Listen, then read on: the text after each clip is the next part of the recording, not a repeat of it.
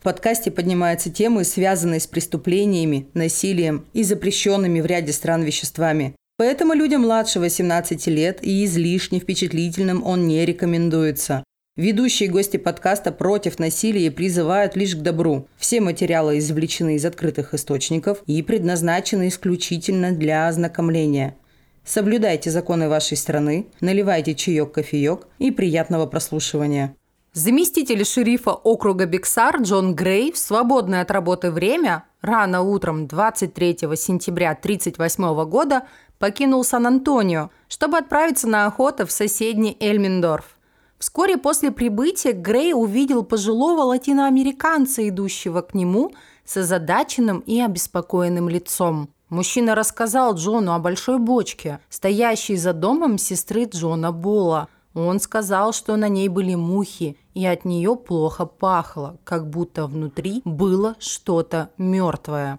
И эта бочка явно принадлежала мистеру Болу, так как ровно в таких же бочках он возит алкоголь тот же вечер Грейс связался с другим заместителем по имени Джон Клевенхаген, и они решили, что на следующий день посетят мистера Бола.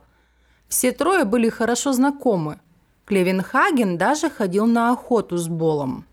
Грей и Клевенхаген прибыли в Эльминдор в первой половине дня.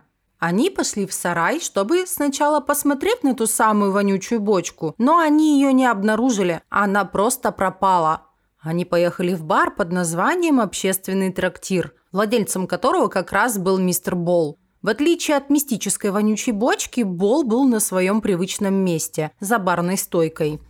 Его начали допрашивать, но Бол сказал, что ему неизвестно ни о какой такой бочке. Заместители отвели его в тот сарай и устроили очную ставку с сестрой Бола, и она подтвердила, что там была такая вонючая бочка. Клевин Хаген сказал Болу, что ему очень жаль, но его нужно отвезти в Сан-Антонио для дальнейшего допроса. Бол спросил, можно ли сначала закрыть таверну. Я не согласились и двинулись туда.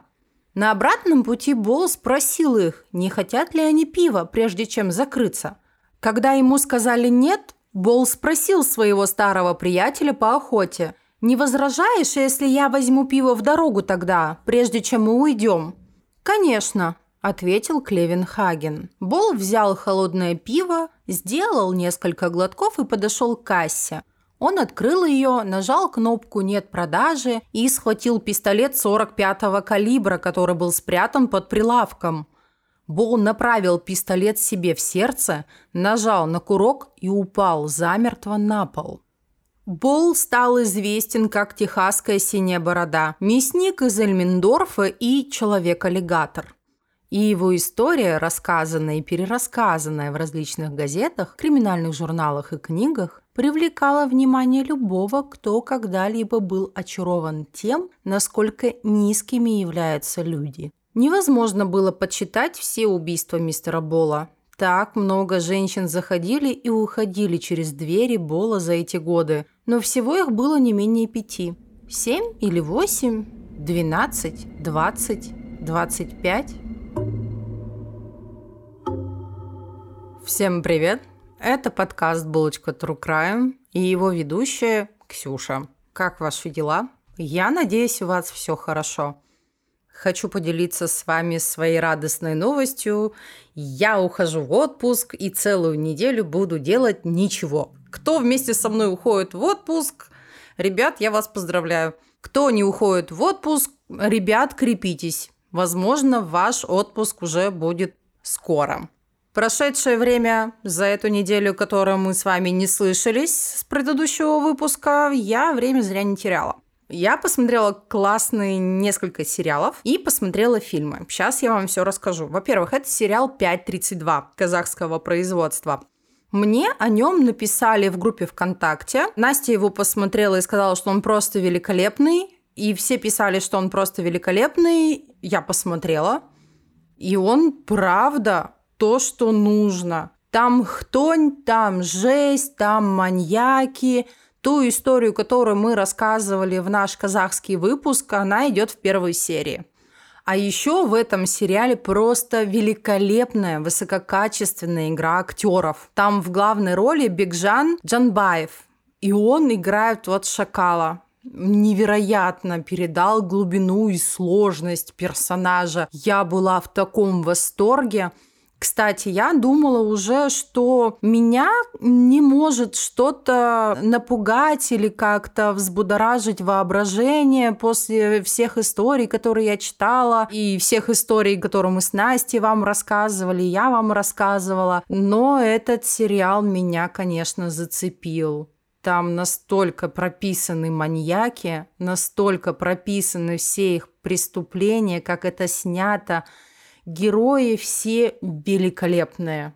Рекомендую. Это 12 из 10. Еще я посмотрела сериал «Начало». Вышел он в 22 году, но что-то я его только сейчас нашла и так поняла, что его озвучили только вот в 23 году. Сериал китайского производства. Что мне понравилось в нем? Во-первых, запутанный сюжет. Он про временную петлю с несколькими пассажирами в автобусе. И там героиня пытается сначала выбраться из этого автобуса, чтобы не умереть вместе с людьми, а потом ей нужно решить конфликт, чтобы, ну, наверное, всех спасти. Я сейчас спойлерить не буду совершенно, Поэтому смотрите, кому нравятся именно вот такие вещи по типу фильма «День сурка» и запутанные сюжеты с возвратом в начало, в конец, в середину, рекомендую. И также фильм. Я посмотрела фильм про зомби, называется «Маленькие чудовища». Во-первых, он комедийный. Это не про фильм ужасов. Там, значит, воспитательница везет группу школьников, но они скорее не школьники, они дошколята, и они едут за город на экскурсию. И именно в этой местности происходит вспышка зомби-вируса. Напомню, это комедия с очень неплохим юмором и прекрасной игрой актеров. Что мне больше всего понравилось в этом фильме? А то, что, знаете, он э, там вот такой инновационный подход к вопросу зомби-апокалипсиса. Вместо стандартных сцен, там, посмертного разложения, кровожадных атак на людей, я получила несколько часов умиления над устрашающими зомби и человеческими забавами в мире, где правит реально нежить и дети. То есть как взрослые оберегают детей от ужаса мира. Вау! Кто любит комедии хорроры, рекомендую. На этом рубрика «Ксюша рекомендует» заканчивается, и мы переходим к нашей сегодняшней истории. Но сразу уточню, Факты в истории Бола сильно различаются в зависимости от источника. И количество жертв, и имена руководителей различных департаментов, и того, что видели свидетели. В США относятся к Болу, будто он рок-звезда. Элвис Пресли среди серийных убийц. Бола часто преподносит как мифического родственника Эда Гина даже. Ну, тот самый убийца из Висконсина, помните историю мы записывали совместно с подкастом, наш э, предпредыдущий выпуск. Но кто его не слушал, я напомню. Это убийца из Висконсина, который в 50-е годы убивал людей, и выкапывал трупы и крафтил из их кожи и убитых им людей и выкопанным их людей всякие вещи. И не только из кожи, но еще и из костей. Вещи, одежду, штанишки, перчаточки, ложки. Это он все делал, да. Не слушали выпуск? Пожалуйста, слушайте. Эдгин. История вау просто какая. Ладно, возвращаемся к Болу. И вот сегодня мы с вами попробуем разобраться, такой ли он страшный, такой ли он необычный, чем он отличается от других. Но вы меня поняли. Ну давайте разбираться. В конце XIX века штат Техас представлял собой широкую открытую границу с тысячами акров незаселенной земли.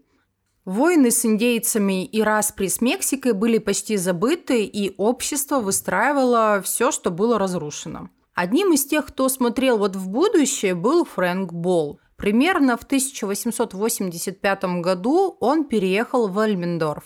Это небольшой городок в 15 километрах от Сан-Антонио. Эльминдорф был молодым городом, и был он основан человеком по имени Генри Эльминдорф. Впоследствии он стал мэром Сан-Антонио. Вскоре после приезда Фрэнк занял немного денег в банке и открыл фабрику по переработке хлопка. Вскоре после этого через город прошла железная дорога, и бизнес Фрэнка процветал, что сделало его очень богатым человеком. Он начал заниматься недвижимостью, покупая и продавая ее по всему району. И в конце концов он открыл универсальный магазин в городе – универмаг. Благодаря развитию фабрики и постройке железной дороги не только Фрэнк начал богатеть, но и город начал также расти и развиваться. Хлопок Эльминдорфа, а также гончарные изделия, кирпичи и черепица, произведенные на местной фабрике, экспортировались в остальной мир.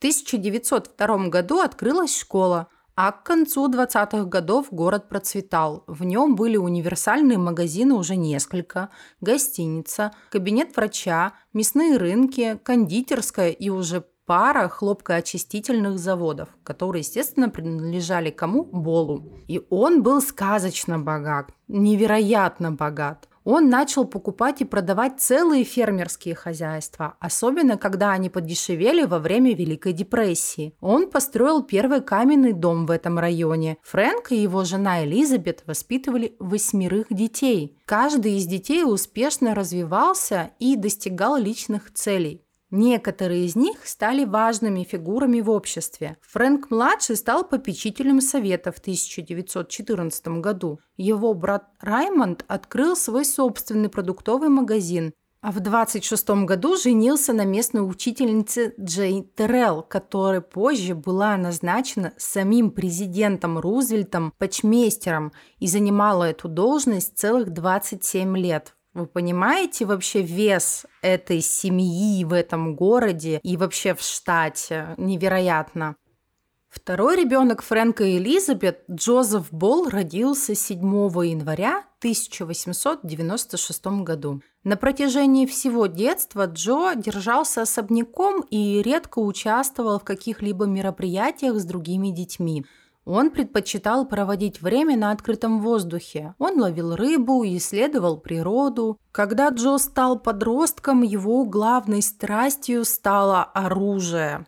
Он любил его и проводил несколько часов в неделю, тренируясь и совершенствуя свои навыки. Мой дядя мог сбить птицу с телефонной линии из пистолета, так сказал племянник Джо, Баки Болл. Подозревал ли Джо в то время, а может быть и нет, но эти навыки скоро ему пригодятся. 6 апреля 1917 года США официально объявили войну Германии и вступили в конфликт в Европе. Вскоре после начала войны Джон Болл поступил на военную службу и был отправлен на передовую в Европу. Хотя нет никаких сохранившихся записей о его делах или действиях во время войны, Джо выжил и в 19 году получил почетное увольнение из армии и вернулся в свой родной город Эльминдорф. Джо некоторое время работал на своего отца, но потом уволился. Некоторые предполагали, что после пары лет в окопах Джо нужно было какое-то время, чтобы приспособиться к гражданской жизни, а Джо зря время-то не терял. Джонни пошел по стопам отца, но он явно научился чему-то в бизнесе у него. Точно так же, как людям нужен был завод для переработки хлопка, им нужен был джин. И виски, и пиво, а тут и сухой закон подъехал. И он быстро определил, что с введением сухого закона возник огромный спрос на нелегальные виски и пиво. Таким образом, он начал карьеру бутлегера. То есть он стал одним из подпольных торговцев спиртным в годы действия сухого закона. Работа была опасной. Но Джо, очевидно, наслаждался ею и путешествовал по округе на своем форде, продавая людям виски из 50-литровой бочки. В середине 20-х годов Джо нанял молодого афроамериканца по имени Клифтон Уиллер, чтобы тот помогал ему в бизнесе, а именно, чтобы он выполнял рутинную и грязную часть работы. По мнению многих, Уиллер жил в страхе перед Болом. Они говорили, что Бол стрелял в ноги Уиллеру, чтобы заставить его танцевать джитлбак. Джитлбак – это танец очень популярный 30-50-е годы. Он относится к свинговым танцам. Его характеризуют быстрые ритмы и энергичные движения. То есть вот он его заставлял очень быстро-быстро-быстро двигать ногами. И, видимо, это очень сильно его веселило. А вот родственники, в частности племянник Джо, имел другое представление.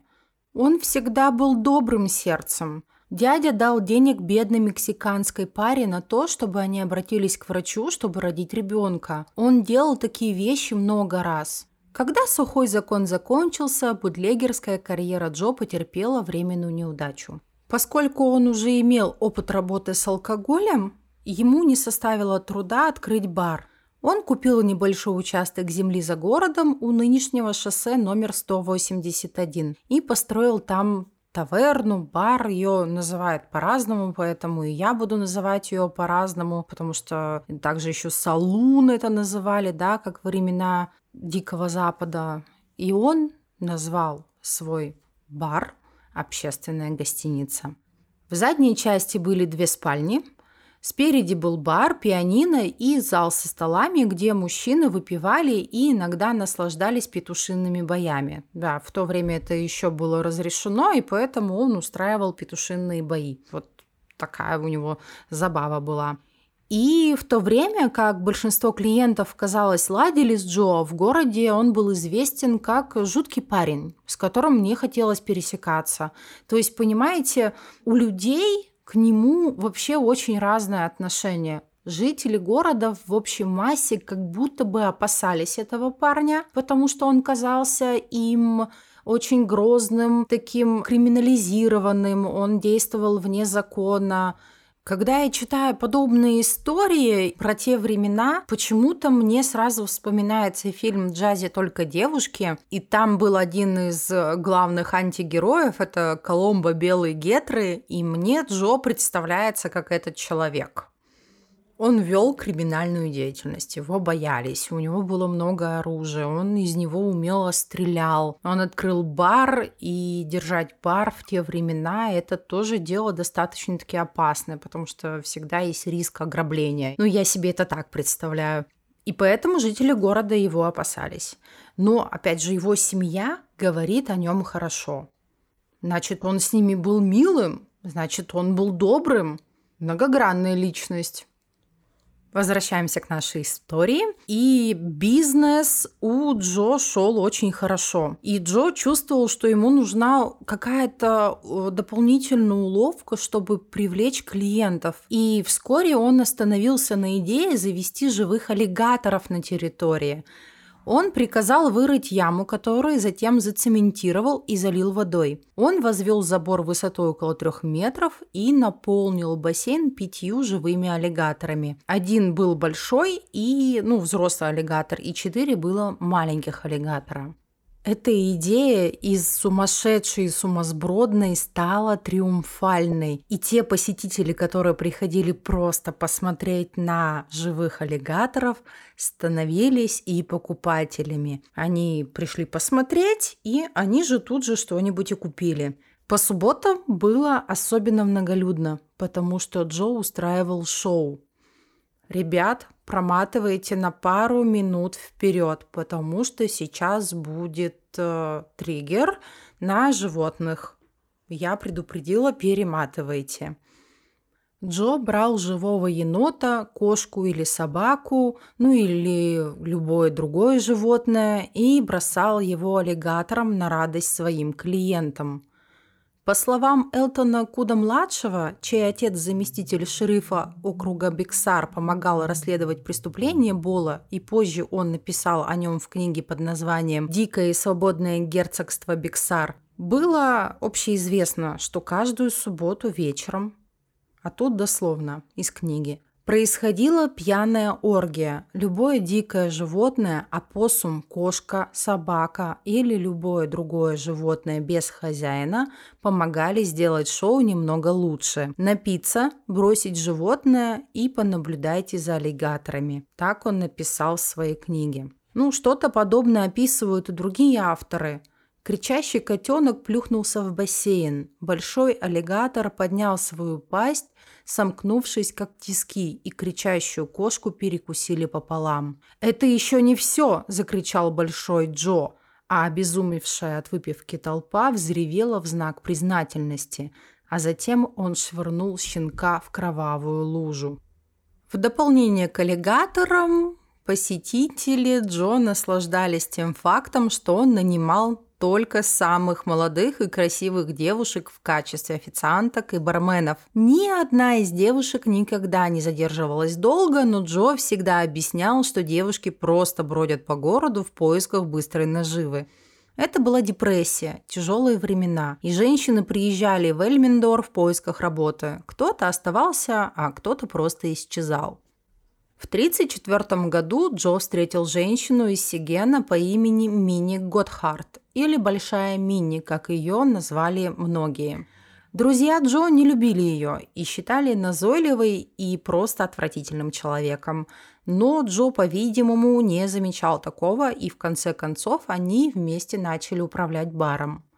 Отношения длились почти три года, пока Джо не влюбился в Долорес Бади Гудвин, одну из его младших официанток. Долорес также влюбилась в Джо, несмотря на то, что он как-то запустил в нее бутылкой, и осколки, которые попали в нее, бутылка сама не попала, она разбилась об стену, и осколки оставили неприятный шрам от глаза до шеи. Ну, то есть вот такое серьезное повреждение, но все равно любовь застлала ей глаза, и она сильно его полюбила и все ему прощала. Но все стало еще сложнее, то есть мы имеем уже любовный треугольник. И все стало еще сложнее в 1937 году, когда 22-летняя Хейзел Шаци Браун начала работать в баре. Она была полна уверенности и опасной красоты – Фото ее у меня нет, но пишут, что она очень похожа на Элизабет Шорт. Это же черный георгин, чье ужасное убийство в 1947 году так и не было раскрыто. Знаете эту историю? Лайк, подписка. Не знаете эту историю? Лайк, подписка. И в ВК напишите мне, чтобы я вам рассказала эту историю. Очень интересная история с продолжением. Там раскрылись потом некоторые факты, официально все равно убийство считается нераскрытым, но есть очень серьезные доказательства на человека, который мог бы быть ее убийцей. Но дело так и не открыли, чтобы его осудить. Ну, в общем, если я вас заинтриговала, давайте лайк, подписка и пишите мне, Ксюша, расскажи нам про черного Георгина. Прям пишите мне в ВК об этом. Так, что-то я отвлеклась. Давайте вернемся в нашу историю, в которой у нас уже есть не просто любовный треугольник, а любовный квадрат. И этот любовный квадрат создал еще большие проблемы для Джо, потому что он пытался уравновесить этих трех женщин, которые претендовали на него, и они все работали в баре. Летом 1937 года часть проблемы Джо была решена с исчезновением Минни – на вопрос друзей и родственников Мини он с готовностью объяснил, что она уехала из города после рождения черного ребенка. Несколько месяцев спустя Джо женился на Долорес и позже рассказал ей, что Мини не сбежала, а скорее он отвел ее на местный пляж, выстрелил ей в голову и зарыл в песок. Долорес не поверила рассказу Джо, и эта тема больше никогда не подымалась. Январе 1938 года Долорес попала в автокатастрофу, в результате которой ей ампутировали левую руку. Тем не менее, быстро распространились слухи о том, что один из аллигаторов Джо покалечил ее, и независимо от того, как она потеряла руку, Долорес таинственным образом исчезла в апреле, а вскоре после этого исчезла и Хейзел. В то время как женщины Джо появлялись и уходили из его жизни и были совсем непостоянными, его аллигаторы всегда были рядом с ним. Джо очень сильно защищал своих любимых аллигаторов. Ходили слухи, что однажды, когда сосед пожаловался на запах тухлого мяса, Джо вытащил пистолет и в не очень вежливой форме объяснил, что это должно быть пахнет едой аллигаторов и что любопытный сосед должен заниматься своими делами, если он не хочет стать едой аллигаторов. Затем сосед, как сообщается, переехал в другой город. Несмотря на эксцентричность Джо, его бизнес продолжал процветать. Казалось, все идет гладко. Так было до середины 1938 года. И тогда семья Мини снова начала задавать вопросы. Они не смогли найти ее и обратились за помощью в офис шерифа округа Биксар. Поскольку Джо был последним известным любовником и работодателем Мини, его несколько раз допрашивали. И, тем не менее, при отсутствии каких-либо доказательств нечестной игры, он в конечном итоге был исключен из списка подозреваемых. Через несколько месяцев в полицию обратилась другая семья по поводу пропавшей дочери. Это была 23-летняя Джулия Тернер. Пропавшая девушка также работала неполный рабочий день у Джо. Заместители шерифа снова посетили таверну, но Джо утверждал, что она сказала ему, что у нее есть некоторые личные проблемы и что она хочет двигаться дальше. Следователи снова ушли с пустыми руками. Позже, когда они обыскали дом, который Джулия делила с соседкой, было обнаружено, что она не упаковала свои вещи и одежду – ну, то есть она просто взяла пуф и исчезла, не взяв с собой ничего. Исследователи решили вернуться в бар для еще одного допроса. На этот раз Джо, видимо, вспомнил, что она была в отчаянном состоянии и что он одолжил ей 500 долларов, потому что у нее были проблемы с соседкой по комнате, и она не хотела возвращаться домой. Как удачно и очень удобно, очень щедрый Джо, да-да-да, мы, конечно же, верим, он же всем помогал, в том числе приюту бедных детей и бедных кошечек. Он же был этим известен, конечно, конечно. В течение следующих нескольких месяцев пропали без вести еще двое сотрудников Джо. Помощники шерифа вновь вызвали на допрос его и безжалостно допрашивали его в течение нескольких часов подряд. Но он продолжал настаивать на своей невиновности, заявляя, что они просто покинули город и двинулись покорять Америку. Без каких-либо доказательств или зацепок Джо снова оказался на свободе и был чист перед законом, а пропавшие девочки были просто добавлены в растущий список пропавших без вести. 23 сентября 1938 года удача Джо начала отступать. Его старый сосед явился в полицейский участок и рассказал следователям, что он был свидетелем того, как Джо срезал мясо с человеческого тела и скормил эти куски аллигаторам. И пока следователи решали, что же делать дальше, мексиканец подошел к заместителю шерифа округа Биксар Джону Грею и рассказал ему о вонючей бочке, которую Джо оставил за сараем его сестры. Он сказал, что пахло, как будто внутри что-то мертвое. На следующее утро помощники Джон Грей и Джон Клевенхаген отправились в сарай для расследования, но бочки там не было. Сестра Джо подтвердила рассказ этого мужчины, и помощники решили нанести Джо еще один визит. Когда Грей и Клевенхаген подошли к бару, они сообщили Джо, что везут его в Сан-Антонио для допроса. А тут вы можете сказать, Ксюша, ну ты же вначале рассказывала другое. И я сейчас сразу поясню, потому что развязка у этой истории указывается два раза. Первое та, которую я рассказала в начале подкаста, и вторая, которую я рассказываю сейчас, да, чтобы вы мне не говорили, Ксюш, ты чего, блин, забыла, чего ты пишешь и рассказываешь? Нет, я, ребят, не забыла. Вот так, указывается, я сказала, что эта история настолько размазана, вот как в сказке про лису и аиста, когда они ходили друг к другу в гости. И когда аист пришел к лисе, то она его угощала манной кашей, размазанной по тарелке. Вот эта история – это та самая манная каша, размазанная по тарелке. Версий много, как это все происходило. Но две повторяются больше всех. Та, которую я рассказывала в начале, и та, которую я вам рассказываю сейчас. Продолжаем, продолжаем. И Джо спросил у них, может ли он сначала закрыть свою таверну, и помощники согласились. Пока двое мужчин сидели в баре и ждали, Джо налил себе пиво и быстро опрокинул его. Затем он подошел к своей кассе и нажал на кнопку «Нет продажи». Когда ящик открылся, он залез внутрь и выхватил револьвер 45-го калибра. Он повернулся к Грею и Кливенхагену, убедился, что они смотрят на него, одобрительно кивнул головой и выстрелил себе в сердце. Он уже не слышал, как оба офицера крикнули «Не надо!» и не видел, как они бросились к нему. Некоторые позже утверждали, что он выстрелил себе в голову, но это так-то не имеет уже никакого значения. Это был смертельный выстрел, и он сам себя убил.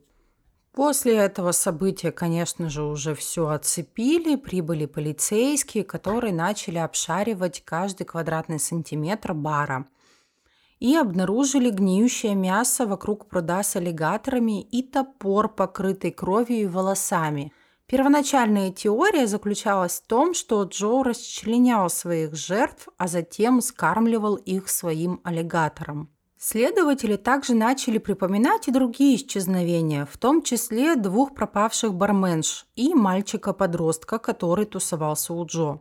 Явный ужас ситуации начал проявляться, и заместитель шерифа округа Биксар Джон Грей хотел получить ответы. Следователи знали, что разнорабочий Джо, Клифтон Уиллер, о котором мы говорили раньше, да, он, вероятно, был единственным живым человеком, который им мог помочь. Грей и Кливенхаген привезли Уиллера в Сан-Антонио для допроса. Сначала Уиллер вообще все отрицал. Вообще все.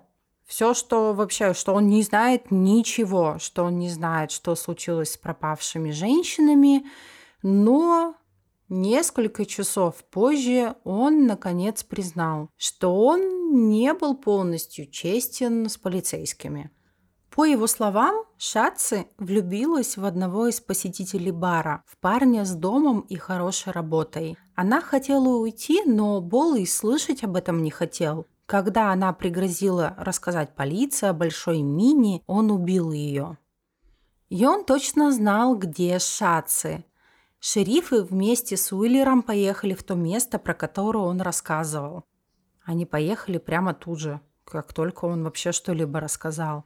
И могила девушки находилась в трех километрах от Эльмендорфа, на утесе в нескольких метрах от реки Сан-Антонио. При свете костра начали копать. Кровь пузырилась в грязи, и запах становился невыносимым. Уиллер поднял две руки, две ноги и, наконец, туловище. Вид и запах были настолько ужасны, что присутствующие разбежались во все стороны и начали кашлять, и не только кашлять. Вы понимаете, о чем я? Уилли расспросили, где голова, и он указал на головешки старого костра. После тщательной раскопки полицейские нашли челюстную кость, несколько зубов и, наконец, несколько фрагментов черепа, на котором когда-то было красивое лицо Хейзел Шатцы Браун. Когда следователи оцепили место преступления, Уиллер сказал, что после долгой пьяной ночи Бол попросил его собрать одеяло и алкоголь. После этого они взяли машину Джо и взяли бочку из сарая сестры Джо, а затем поехали к реке. Уиллер утверждал, что Бол под дулом пистолета заставил его вырыть могилу, а затем они открыли бочку. Внутри было тело Хейзел Браун. Уиллер сказал, что сначала он отказался помочь расчленять труп и что Джо начал это делать сам. Но Джо был сильно пьяный, с трудом отпиливал конечности и заставил Уиллера держать тело, пока тот пилил – Всякий раз, когда этих двоих начинало тошнить от зловония, они делали перерыв и выпивали еще пиво. Когда его спросили об исчезновении Мини Готхард, Уиллер сказал, что Джо отвез Мини в Инглсайд, недалеко от Корпус Кристи. Джо нашел укромное место и, обильно выпив, подождал, пока Мини отвлечется, а затем выстрелил ей в висок. Уиллер тогда заявил, что Джо убил ее, потому что она была беременна, и он не хотел, чтобы это мешало его отношениям с Долорес. Затем Джо покинул место преступления, приехал к Уиллеру и заставил его ехать с ним, чтобы закопать тело. Двое мужчин зарыли ее в песок и поехали обратно в бар. Уиллер указал место ее захоронения. Полиция выехала на место и вырыла песок с помощью наемных рабочих и тяжелой техники. Наконец, 14 октября 1938 года они нашли частично разложившиеся останки Мини в песке. Полиция продолжала допрашивать Уиллера о других пропавших без вести женщинах, но он упорно утверждал, что он ничего не знает о том, что с ними случилось. В 1939 году Клифтон Уиллер признал себя виновным в избавлении от тел и был приговорен двум годам тюремного заключения. После освобождения он открыл собственный бар, однако его слава предшествовала ему, и он не мог показаться на публике без травли со стороны прессы или наказаний со стороны местных жителей.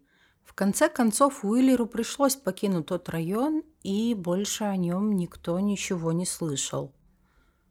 Вернувшись в бар Джо, следователи нашли альбом с фотографиями десятков женщин. Это, по словам главного заместителя шерифа Дэвиса, может привести к раскрытию еще одного или дюжины убийств.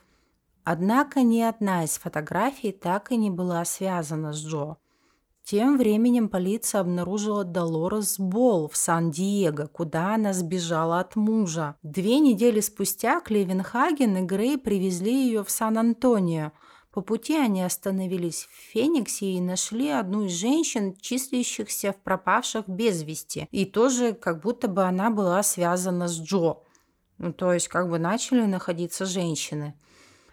Позже Долорес сказала, что Уиллер сказал ей, что Бол убил и Мини, и Шаце. Предположительно, Шаце он убил за то, что она обвинила его в смерти Долорес. Когда Долорес сбежала, она же никому не сказала об этом. И Шаце стала его подозревать. Кинула ему обвинение, а тот пришел в ярость и ударил ее. И, как предположила сама Долорес, что, возможно, этот удар ее убил. Но как объяснить следы пулевого ранения, да, в останках Шацы? И Долорес это объяснила так, что он это сделал, чтобы просто добить ее или спустить свою ярость. Вот так она это объяснила. Но она знала своего мужа, и, в принципе, она могла предположить, что он делал в тот момент. Как оказалось позже, после всех анализов, ни один из гниющих кусков мяса в пруду с аллигаторами не принадлежал человеку. В 1957 году в интервью газете «Сан-Антонио Лайт» Долорес Болл, она же Долорес Бати Гудвин, заявила, что Джо никогда не кормил аллигаторов человечиной или даже не шутил, что может кого-то скормить им. Джо никогда бы так не поступил. Он не был ужасным монстром. Джо был милым, добрым, хорошим человеком, и он никогда никому не причинял вреда, если только его к этому не подтолкнули. И, скорее всего, было два убийства. Как по мне, это очень странные слова. Очень странные. И она называет человека добрым и милым, но может предположить, что он мог кого-то убить. Меня называют доброй и милой, и никто не может предположить, что я могу кого-то убить. Ну, то есть она просто говорит это с такой легкостью, поймите меня сейчас. Она говорит, что он был добрым и милым, и он не мог никого не скормить. Он не мог никого скормить аллигатором. Но при этом она предполагает, что он мог убить, если его к этому подтолкнули. Ну, поймите меня, да, сейчас. То есть она предполагала, что он мог, в принципе, убить человека. Из-за его ярости, из-за его каких-то вот этих последствий его незаконной деятельности, из-за его криминализированности, из-за любви к оружию.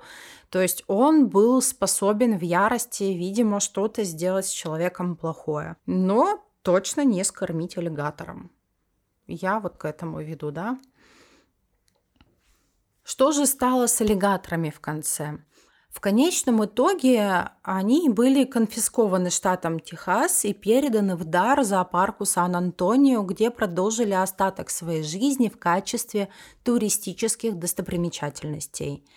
Хотя мы, возможно, никогда точно не узнаем, сколько людей убил Джо Болл, и стал ли он когда-нибудь вообще кормить аллигаторов людьми, вот его культовая популярность жива и по сей день.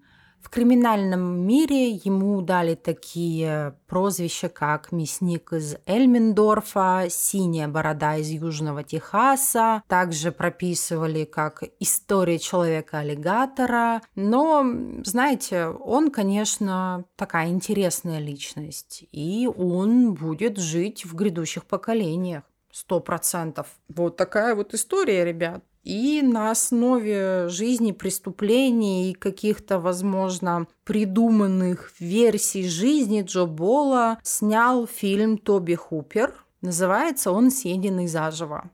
Я не смотрела. Пишут, что это трэш-фильм, где куча моментов с королевами Крика. Смотрели ли вы, кстати, сериал «Королевы Крика»? Как я считаю, что это прекрасный сериал. Спасибо, что были сегодня со мной, что слушали эту историю. Надеюсь, она вам понравилась. История очень неоднозначная, интересная.